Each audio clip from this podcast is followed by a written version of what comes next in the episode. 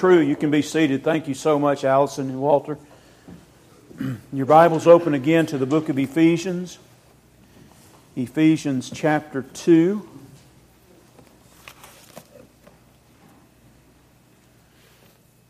You know, when we sing, The Roll is Called Up Yonder, uh, I'll be there. Uh, it says, When the saved of the earth shall gather, when the roll is called up yonder. Uh, there is a roll, right? There is a roll, and you can say this out loud, it's okay. What, what book is that called? Book of Life, or some say, sometimes it says the Lamb's Book of Life, and others say the Book of Life. So, and it is, uh, in order to be in that book, well, it's written before the foundation of the world, but, it, but your book, your name is in the Lamb's Book of Life. And then it says, if your name's not in there, it's in another book. Uh, and that book contains all the sins. It records you, the person that's unsaved, every person that's unsaved, and all their wrongdoing, and you'll be judged accordingly. Aren't you glad you have a Savior? Aren't you glad that He bore your sin? Think about that. In Ephesians chapter 2, now it's been two weeks, you know, we did the Lord's Supper last Sunday, and I, can't tell you how what a blessing it is to gather at, at the table of the Lord. It, there's something God does for me, and I'm sure He does it for you, when we accept His invitation to come to the Lord's Supper and remember His incarnate body, His God in human form, God become man, and we think about His broken body, the humility uh, the persecution, the judgment that, that fell on him, though he was an innocent lamb, to think about his body, his substitutionary death, and then his blood, you know, because we, you know, just as the Old Testament says, life of the flesh is in the blood, and I've given it to you upon the altar to make atonement for sin. Christ is our atoning sacrifice. His blood, it was a bloodletting and he, he gave his life's blood to redeem us, uh, as the Bible says, to, to purchase us. Uh, he's a ransom to buy us out of, just like he bought the Egyptians out of the slavery of Egyptian bondage. We are bought out of the slave market of sin. You're, you're a, in bondage to the devil. And through Christ, the Passover lamb, you're, you're set free. And and it was in the Passover that Christ established the Lord's Supper. So it's such a blessing. We still want to talk about salvation. I'm still in Ephesians chapter 2, and I'm just going to mention one thing related to that. the two weeks ago. So your Bible's open to Ephesians chapter 2, and I'm going to read uh, verses uh, 1 through 10. We're going to be focusing on the salvation part of this. It talks about the condemnation. I'm just going to mention one thing about that this morning. And you were dead. Ephesians 2 1. And you were dead in the trespasses and sins. And remember, we talked about the difference. Uh, trespass is, is a, as a selfish, mindful rejection and rebellion against God's commands and laws. And sins are missing the mark. You're just a sinner, you miss the mark. And you were dead in your trespasses and sins. You were dead, in which you once walked. So, thing of the past. For those of us that are saved, remember, we're going to find that at the end of the passage. That's the thing of the past.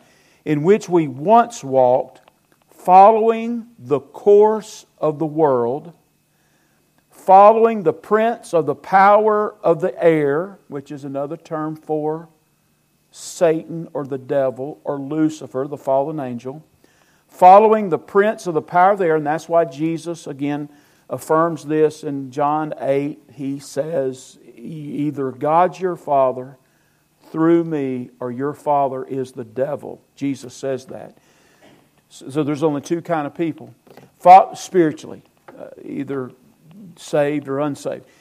Following the course of the world, following the prince of the power of the air, the spirit, that spirit from the devil and his minions, the spirit that now is at work in the sons of disobedience.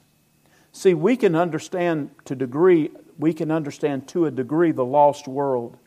Because even though I've been saved 46 years, I still remember at the age of, you know, 14, 15, or 12, 13, 14, 15, being a, a wicked, rebel to the God's commands. I remember, even though I've been saved 46 years, I remember what it was to be a son of disobedience. And you should too. And, and these folks that are in the world, that's what they do. Their, their, their father's the devil, and he's a liar and a murderer. So this world is unhinged because uh, Satan has duped them. And not only Satan, but he has all these little spiritual minions that, that help rule nations and kings and governors. And so this world is lost. He says, Among whom we all once lived in the passions of our flesh, carrying out the desires of the body and of the mind. And we were just by nature children of wrath like the rest of mankind. And folks, I gave you four. I think there was four things we talked about two weeks ago. I won't go over all four. I'm summarizing. We talked about being dead in sin, deceived in sin, depraved in sin, and damned in sin. But I want to talk to you again about being what we call dead in sin. And in order to do that, I just want to read to you. Well, when we think about being, that's one reason Robbie read what he read in Romans, the Roman road of salvation. How many have ever used or know the Roman road of salvation? You can raise your hand if you've ever used it or know the Roman road of salvation, okay? And we call it the, quickly, we call it the Roman road because of Roman roads uh, in, in Rome. You know, they had great roads, some of them are still used today. And, and so uh, they, they're, they're, you know, they're permanent, so to speak. And so they call them Rome. So in the book of Romans, there's the Roman road of salvation. Now, Robbie didn't read them in order that I might use them. That was his choice. It's easier reading. But we start with Romans 3.23, we go to Romans 6.23, I go to Romans 5.8, then I go back to Romans 8, 1 and 2, and then I go to Romans 10. That's what I do when I go through the Roman road of salvation. But we call it the Roman road of salvation because it, because it helps explain the, what we call maybe the doctrine of salvation or what it means to be saved. But the Bible tells us that in Romans 6 and Romans 5 that we were dead in our sins. Okay? Here in Ephesians 2 it says, And you were dead in your trespasses and sins. I want to read to you. See, this is why we believe in, in salvation in Christ alone, okay? Because, and we read this two weeks ago, 1 Corinthians 15. We inherited the nature of Adam. In Adam, all die. That's what it says. But there's a new Adam, the last Adam, Christ. And so we've been born again from another seed, the seed of God that births us new. See, the word regeneration or new birth has a, it's literal, where spiritually literal, you know, where He gives us a new life by the Word and the, and the Holy Spirit because we're dead. We have to be made alive. So in Adam, all die. In Christ, you'll be made alive. That's what it says in 1 Corinthians 15. But being dead in sin. So I wrote, and that's why we believe in grace alone, through faith alone, in Christ alone, because if, if anybody could earn their own if they could merit salvation, we're going to get to that in a minute. Grace eliminates that, but why, grace would not be grace if you and I, if somebody could earn it. If somebody could earn it, then all of us could earn it, possibly. And then Paul argues this in Romans if you could, why did Christ come? If, if a man could be righteous, then some of the other ones of us could be righteous. And Christ didn't necessarily have to come. But we're not righteous. We can't be righteous and so Christ did come. Uh, so it says, you know, we'll read in a minute, but it says, when, when I realized that uh, the article I wrote, I sent this out three or four years ago, uh, Trish, I'm not mistaken that I think this is something that set you free. Listen to what I, I read. It says, getting off the treadmill, getting off the performance treadmill. Now, this is the article. I, this is the article I sent out by email five years ago. Uh, Christian joy is when I realize that my eternal and my daily relationship with the Holy God is based upon the perfect, infinite, sacrificial merit of Christ. See, not only is my salvation uh, based on the merit of Christ, but my daily living is based on the merit of right is based because otherwise I'd be struck down. I'd be smushed because I'm a sinner, right? And even though I'm saved and have a new nature, I do old bad things. And so when I realize, now think about this, when I realize my, my, that my eternal and daily relationship with the Holy God is based upon the perfect, eternal, sacrificial merit of Jesus Christ. Uh, you know, Peter summarizes it in two ways. We have, we have a blessed hope, uh, and then we have a life of hope. He uses both those words a life of hope and a blessed hope. Because there's hope, because Christ. Uh, so it says, grace is God's. Let me just read you. Uh, let me read it. God's God, grace is God's unmerited favor toward undeserving sinners like us. I want you to know that really we're more than undeserving, we're ill deserving because we're enemies. Before you were saved, the Bible says we were, we were at enmity with God, right? That means you're an enemy. So it's not that we just didn't deserve it. That's true, but we were ill deserving. That means we were, in we were his enemies. Being unmerited, people can do nothing to obtain it. In other words, grace is not conditioned upon anything God sees in us, like our merit or even our goodwill. We do not repair ourselves and then we believe. Rather, we believe because God can repair us. And He's illuminated our minds through the gospel and the Spirit. As yourself, what makes you different from the unbelieving neighbor? Is it the grace of Christ alone that saves, or is it grace plus your good works or your good will? Where did your faith come from? Does it naturally arise in some and not in others? Or is your faith, that means the faith which is defined or confirmed in Scripture, is your faith a working of God's grace to change your heart? Is it something that came forth from our unregenerated human nature or came from the witness of Scripture and the conviction of the Holy Spirit? So, did you just one day decide as an unregenerate, that's term theologian, unsaved, just decide I'm going to love Jesus? Or was the Spirit and the Word have to be present? We just read in Romans uh, 10 faith cometh by hearing. Faith cometh by hearing, and hearing by what? The Word of God. Folks, it is a fallacy to think you can be saved without God's Word and Spirit. It's a fallacy. And if you're dead in sin, dead people don't feel the weight of sin. Spiritually dead people, just like a corpse, don't feel the weight. I mean, you could throw sand on them and they, they, they, they don't feel, with spiritually dead, you don't feel the weight of sin. But when the Spirit and the Word, you remember the first time you understood salvation? I, I can still remember the conviction. Where the weight and the price of sin, I became aware of it, that without a Redeemer, I would pay for my sin. You remember that?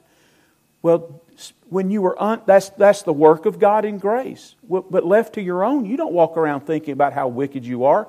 But the Word and the Spirit do that. Finally, it says the reformers back in the 1500s they opposed synergism. That's just where it says the effort of man plus God's goodness. You know, they there was a you think that that both together would save. Uh, says. Uh, uh, we believe that God save, redeems his people by free, unconditional, invincible grace in Jesus Christ when we exercise faith. But also when we believe he resurrects us from spiritual death by his quickening spirit or his Holy Spirit in order not only that we would believe, but that we would be obedient. That's what God does in salvation. So when we talk about being dead in sin, you're just dead and without hope. Uh, and that's what the argument is in the first few verses. But I want you to notice quickly, picking up at verse 4, you have this conjunction in the text, but God, you know, verse 4, but God being rich in mercy because of the great love with which He loved us, even when we were dead in our trespasses made us alive together with Christ. By grace you have been saved. And He raised us up with Him. This is the Father's salvation, okay, in Christ. This is what the Father does when one believes the Word of God and the Spirit does its work. It says, and we were dead, okay. Verse, uh, made us alive together by grace you've been saved, and raised us up with him. So we're raised from death to life, and seated us with him in the heavenly places. That you also call that eternal security, which it is. So when we this is why the Bible would call us now aliens and strangers, okay? Because our citizenship is where? In heaven. Paul, matter of fact, Paul uses the word politics several times uh, in Philippians and Colossians when he says things like this Our citizenship is in heaven. Okay? So our politics, where the world that we love the most and we want to discuss is, is heaven. That's where, I, and where Christ, that, that's the world that we love, but we're aliens and strangers in this world. So, so He seated us, our, our, our membership, our identity, our, we belong in, in heaven. And of course, the roll that's called up yonder is talking about that's been put in a book.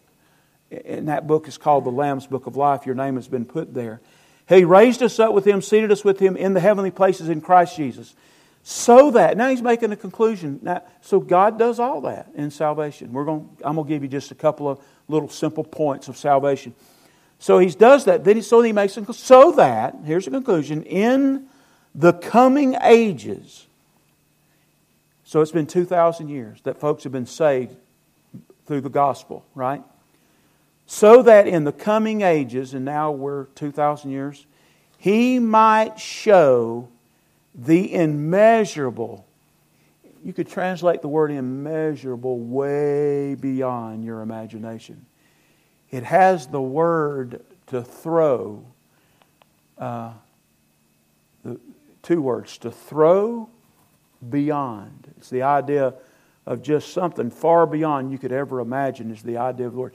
That He might show the immeasurable riches of His grace in kindness toward us in Christ Jesus. I think about in that kindness, uh, part of that is the doctrine of forbearance. By the way, uh, that word kindness, I'm being quickly just to think, it doesn't appear but a few times in the Greek New Testament, the word translated kindness.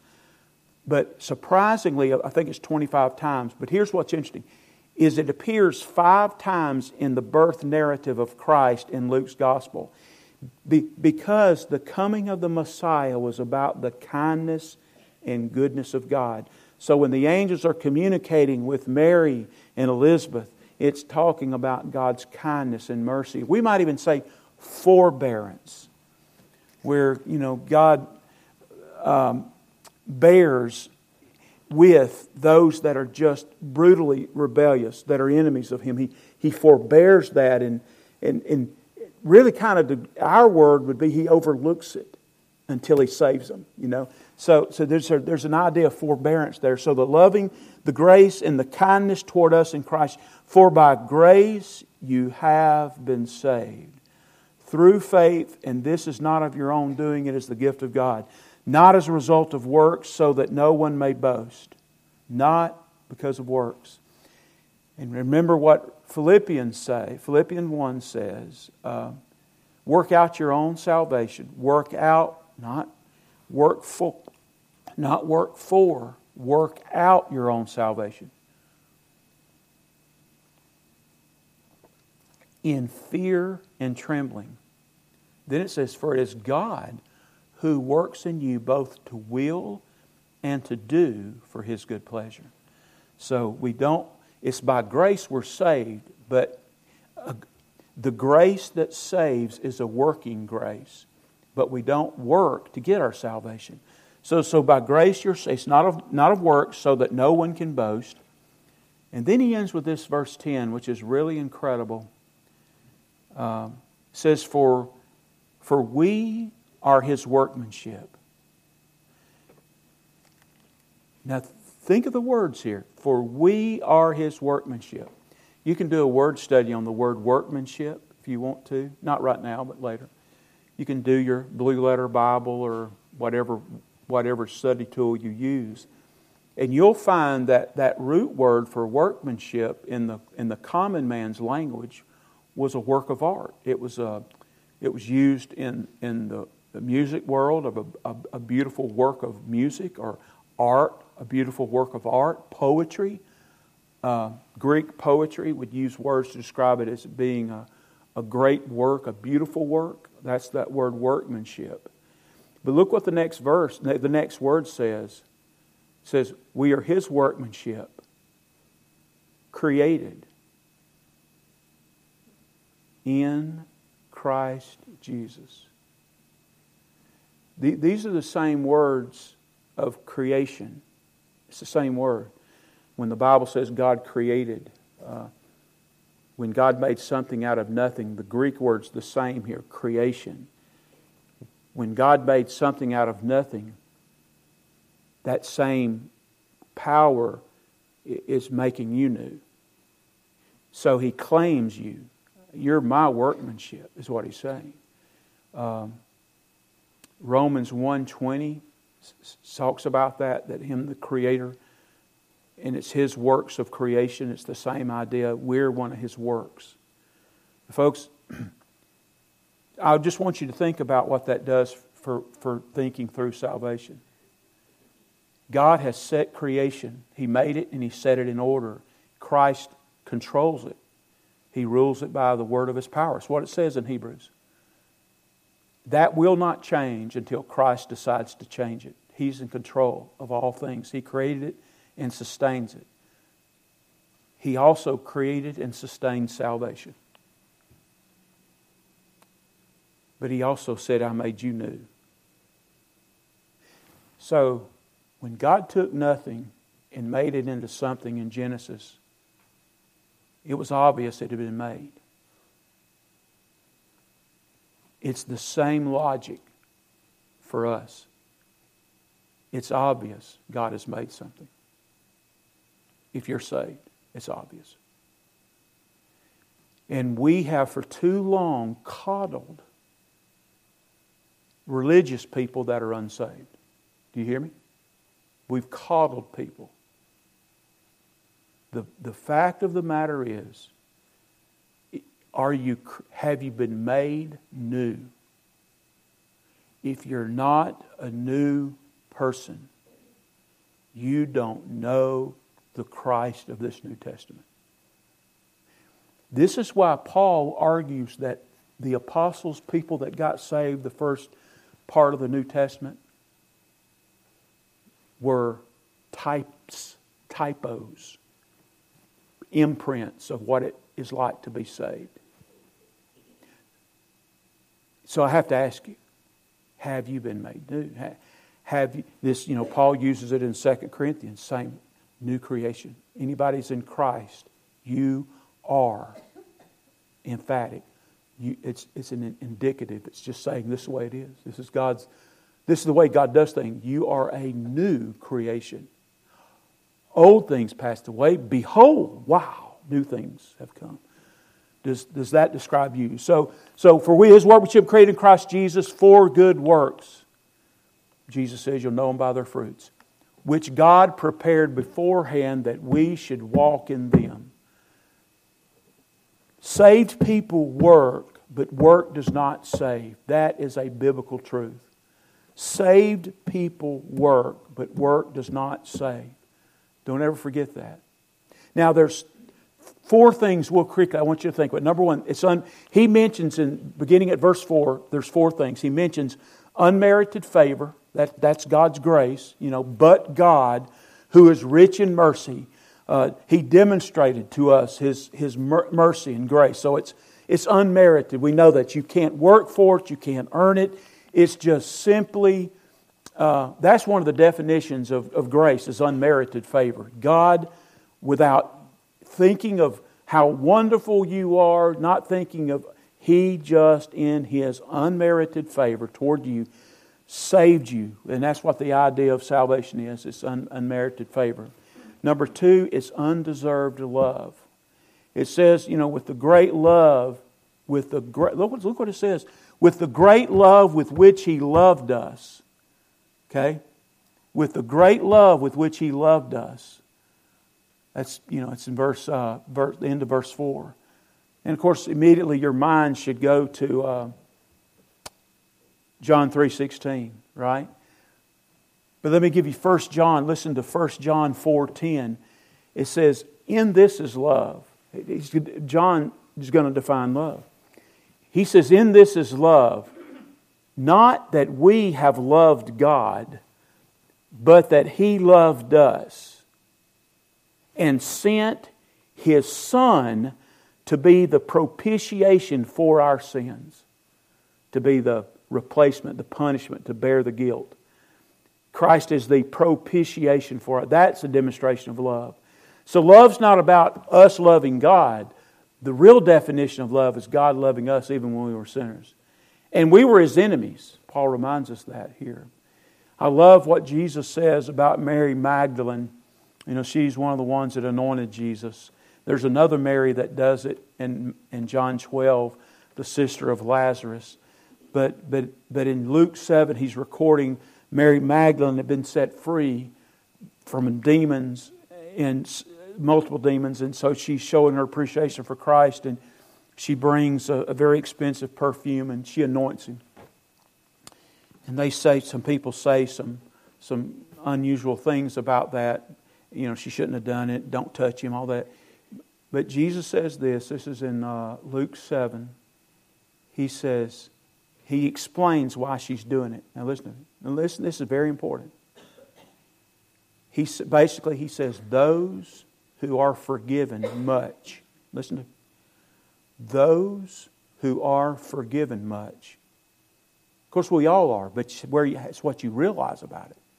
Those that are forgiven much loves much, right? She, she loved Christ because of all the things He had set her free from. When you and I get saved, we, we repent because we realize the sin debt we have. And there's no way we can pay for that. We don't want to pay for it because it's death. So we repent from who we are. We realize our sin debt. And we love Him. Do you know 20 times, 20 times, I'm counting right, 20 times in Ephesians, Paul mentions the love of God. 20 times in six chapters. He talks about the substitutionary love of Christ for us. So it's, it's about we love, we, we love Him because He first loved us. So here we go.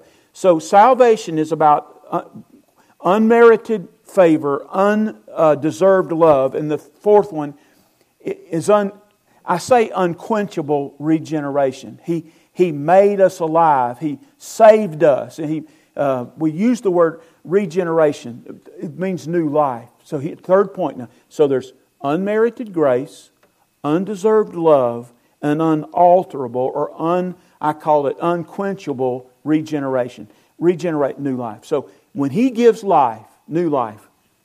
It's permanent. You are saved. I mean, it's, it's a permanent term. You're saved from your sins.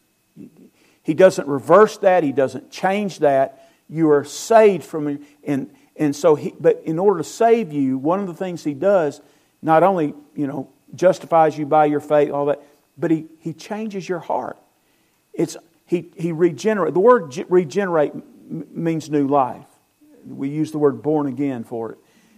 It's new Genesis, a new beginning. He makes so not only does he do all the judicial part, but he makes you new. He makes you a new person, and that never changes. Now, this is what I want you to think about. It, if I'm saved, if, if I've experienced, how, was the time, are we okay? Okay. See, I'm very conscious about time. I always am, very conscious and uh, because we have lunch, and I want to make sure the cooks have enough time to get it done. So, so I'm only going to go. Thank goodness, I'm only going to go to one o'clock. So this is going to be good. It's going to be good for everybody. Or, or twelve. I'm sorry. Anyway, so, so now think. Now let's let's think of the outline. So there's unmerited favor, undeserved love, and unquenchable regeneration. If these things have happened, I, I'm not a super wise person, but I want you to listen to some of the things that I know happened to me and you. This is what the Bible says. Number one, I've become an evangelist. Okay? Because you do, because God has saved you. You now know the Savior, and you can tell others about the Savior.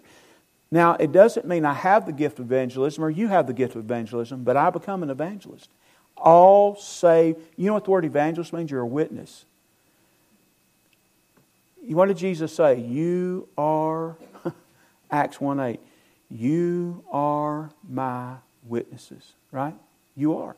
If you're saved, you become an evangelist. Number two, if all this is true and the, and the Creator God, through His Son, has, has saved me and made me new, I'm now enslaved to Him. Okay? So not only am I, would I not say I'm an evangelist, these are all E's, by the way, I'm, I'm enslaved. This is why the Bible calls me a slave of Christ. I, he, he's now king. He's now Lord. He's now Savior. Whatever term you want to use. This is, this is, who, this is who He is. Um, I'd written down this little note about that, but I was reading this theological book, and it, it's, it was talking about how, how in the world we would think that the eternal God, the creator of the universe, the Father of the Lord Jesus Christ, the Father and Son and Spirit, would call a rebel and want somebody that's unsaved and, and is an enemy of God, would call a rebel to salvation, right? Now, this is what a lot of people believe, and you may believe it. So this is so that that God, the God that is, the God that made all things, would call a rebel to salvation knowing that he still wants to be a rebel. That's not God. God God's not going to save a rebel who wants to be a rebel and just doesn't want to go to hell. Do you understand what I'm saying? Because whose salvation is it? Yours or his? He owns it. It's his salvation. Folks, this is why churches are full of unsaved people. This is one, and it's hard. This is the truth. This is, and I'm, I'm thinking, you know, you're here. It's the people that aren't here that might need to hear this. This is why 15 or 20% of the people in, in churches give all the money and do all the work. It's not the only reason, but it's one of the major reasons why. Because church membership doesn't mean you're saved. Right? This is what salvation does. So if I'm saved, I'm, i become an evangelist. I, am enslaved to Christ. I'm, the Bible says in Acts 1 I'm endued with power from on high. The same Spirit that indwelt Christ indwells me. Acts 1, you will be endued with power from on high. He tells them in, in uh, Luke 24, go tarry in Jerusalem. And of course, they went for 10 days until you be endued with power from on high. And the Spirit comes. Read the book of Acts, what happens those first few chapters. They're endued with power. I'm, when I'm saved, I'm endued with the Holy Spirit, sealed by the Holy Spirit. But the same thing that God did for the apostles, He does for me at salvation. So now think so when I got saved, when by experiencing this unmerited favor of God, this undeserved love, this unquenchable regeneration, what happened? Well, I became an evangelist. I was, I was enslaved to Christ, and I was endued with power. Does that describe you? I was exalted. What told my, my, I'm seated where? I'm seated in the heavenlies. Now, folks, that's all because of what Christ has done. If there's, let's listen to me, if there's something I could do to change that, it wouldn't be His salvation. It would be synergism. It would be mine and His together. But I'm saved by grace through faith alone. And, my, I, and He seated me. My citizenship is in heaven. So, so it doesn't, nowhere does it say He'll take me out of, take me out of the, that citizenship. But it does say that there's a lot of people that have religion, but they're not new. They haven't been made new. So just think of all. I'm, I'm in, let, me, let me go over them. You're an evangelist, you're enslaved, you're endued with power, you're exalted. Here's one you're enlightened. Those of us that get saved get the Spirit, and the Spirit in, inspired the scriptures, and I now can understand the scriptures. That's why Peter says you don't need anybody to teach you. There's, you can know the scriptures by reading them yourself. You don't need, you don't, you know, in, in old history, you don't need a pope or a bishop. I mean, there's, you need to be taught. The Bible teaches that, but you can read it and understand. So, so there's an enlightenment. We all, because the Spirit of God's in us. And finally, I'll, this whole part of this book right here, the Ephesians, is about equipping. So the last D would be equipped. God, at salvation, the Bible promises me, when the moment you get saved, along with that, God gives you gifts, spiritual gifts, not just talents. You get the fruit of the Spirit because that's the Holy Spirit's fruit, but you get gifts. And, and those gifts will be, I will experience that from you. You will use your gifts here. And it will edify me and it will edify the body. It will build the body up. Oikodomeo. It will build it up. So we together will use our gifts we're equipped to use in the body. So, folks, all these things are true for everybody that's ever been saved. Unmerited, unmerited favor, undeserved love, unquenchable regeneration. And then, kind of the just the trump card, if you play rook, the rook card, it's unmistakable transformation. Unmistakable, isn't it? For we are His workmanship. Now, Bonnie and Griff has been in Colorado and sent me some beautiful pictures.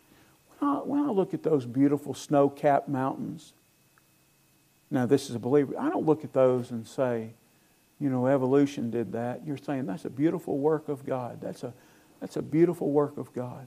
He made that.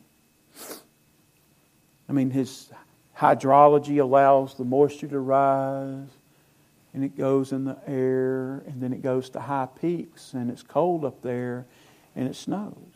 God does that. I don't. That's the work of the Creator. Well, when people look at you, you're the work of the Creator. And I know who you're supposed to be like. When there's a human being that the Bible says I'm, well, a God man, that the Bible says I'm supposed to live like. It's not ambiguous, is it? No. Who, who am I supposed to be living like? Christ. Christ. So, is that you? Are you the ones that are saved? Take your Bibles. I, am I'm, I'm over, but they needed the time. Go, go to Acts chapter 15. Let me show you. This is really interesting, okay? Now, while you're turning here, this is the Jerusalem Council, okay? And Acts 15 is, is where Gentiles started getting saved, okay? Peter, even led some Gentiles to Jesus. And of course, Paul was the, was, was the, mission, was the apostle to the Gentiles. And, and so the Jews who, who salvation came to the Jews first, that's what the Bible says. Great Commission, you know, Jerusalem, Judea, all the rest of the world. So they're bothered. They're wondering, is it possible? Is God, did God come to save the Gentiles? Because people in Jerusalem are hearing all these stories about Gentiles getting saved. They got saved at Pentecost. The church has been growing, but now they're wondering is God saving Gentiles like He saves Jews? Uh, saved by the grace of God in Christ? And so they have this big meeting and talk about it. Well, we'll listen to what Peter's witness is, okay? And it's just a simple verse. I'm in Acts 15. And this, by the way, this is uh, about 18 years after the ascension of Christ, okay? Uh, 15 to 18 years. So so this is about 48, 49, or 50 AD. Okay? So, so look what Peter says. I'm in Acts 15. This is, this is Peter's witness. Because he's, he's sent, he says, verse 11. Have you read about the apostles? What happened to them when God saved them? When, he, when God gave them His power at salvation, when they got power, the Spirit, when they were saved. Look what it says. But we believe that we will be saved through the grace of the Lord Jesus Christ. just as they will. The God that saved Peter and Paul, James, Luke, that we read about in the New Testament, that same Jesus, with the very same power, saves you. So here's the question Have you been born again? Our heads are bowed and our eyes are closed and our hearts open unto the Lord. Just want you to keep your heads bowed and eyes closed just for a second and just think about what the question is today. It's really a simple question, but it is it's an important one. Are you saved? Have you been born again? And folks, this is this is what the scriptures say about salvation. Uh, do you do you have you been transformed? Uh, there's a little song that you don't have to look at me. I just want you to listen to it. There's a little song I found out about a couple of months ago. It's called Bullfrogs and Butterflies. And the song's, it's a children's song, but I think it when I say it. Bullfrogs and butterflies, they've both been born again. A butter, uh, you know, a caterpillar turns into a butterfly and a tadpole into a frog. That's transformation. That's what the Bible says happens to me and you when we get saved. We are metamorphosed by the power of Christ. Have you been born again? Is that the change that has been taking place in your life?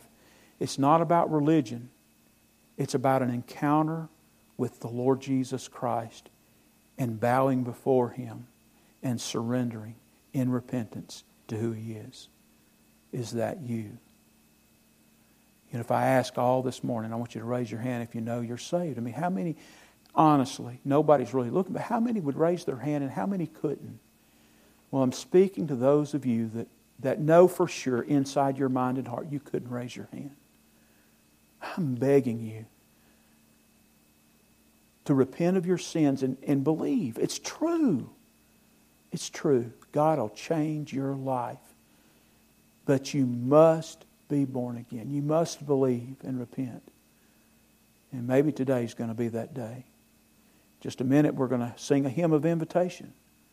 And the reason we're standing and singing is we're praying you're going to get saved. But also, we're praying that Christians will make spiritual decisions that'll enrich the work of the church in their personal lives. Won't you come this morning. Father, we love and thank you for this opportunity in Jesus' name. We stand and we